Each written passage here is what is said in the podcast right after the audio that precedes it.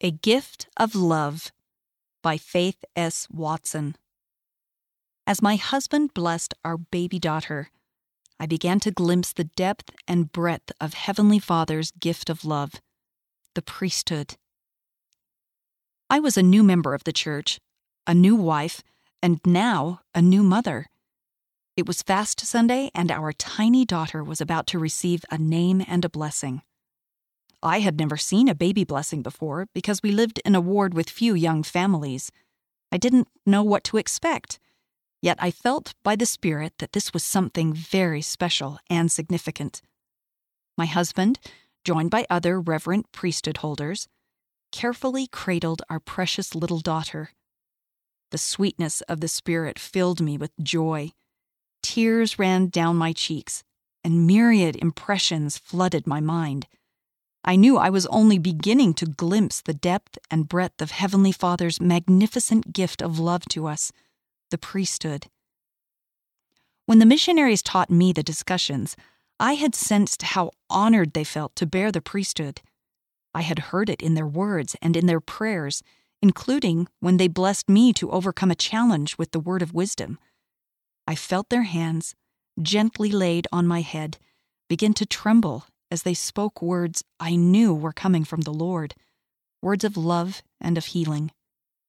Soon I was baptized, and priesthood holder hands were again laid upon my head. I was confirmed a member of the Lord's church, and the gift of the Holy Ghost was conferred upon me. I was cleansed and born anew. I felt the power of the priesthood throughout my entire body, and for the first time in my life, I knew joy. Shortly after my baptism, my husband and I were married. His parents were members of the church, and his home was centered in the gospel, but I knew his testimony was not well rooted. I was not worried, though. My young faith brimmed with optimism. I would simply love him and be patient and prayerful. Let me do that again. I would simply love him and be patient and prayerful. During the months I carried our firstborn, I felt as other mothers do so close to my little one, so full of the wonder at this new life within me. When our daughter was born, my bond with her had become a cord of love, strong and sweet. But I was concerned for my husband. He hadn't had the blessing of this intense closeness to our daughter that I had enjoyed.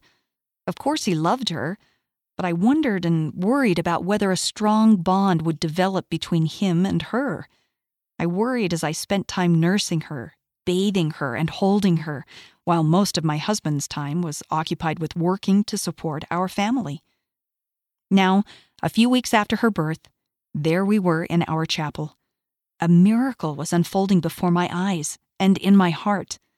My tentative husband humbly smiled at his brethren in the circle his eyes full of light and a glint of tears. In return, love and support flowed from those brethren to him as they placed hands on shoulders and helped cradle our baby, forming a circle bathed in pure and sacred love. As my husband began the blessing, I heard trembling in his voice, and I knew that he was feeling the Lord's power and the honor of holding his priesthood. I felt a great love welling up in him for our little girl, and I knew that he had tried hard to prepare himself to give her the blessing Heavenly Father intended for her.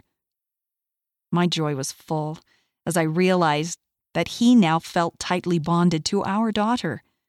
It was a bond that was never to weaken.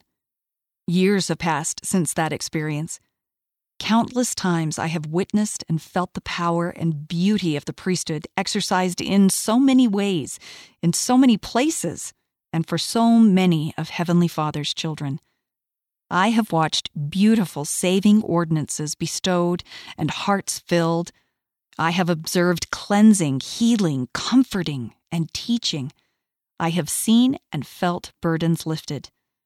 I know I still don't understand the full magnificence of the priesthood but every baby blessing I have viewed has filled me with the same awe I felt during my firstborn's blessing.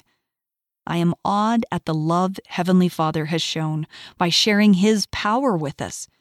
and I am filled with gratitude beyond words for my testimony of Him, His beloved Son, and our beautiful restored gospel. The author lives in Utah, USA. End of the article.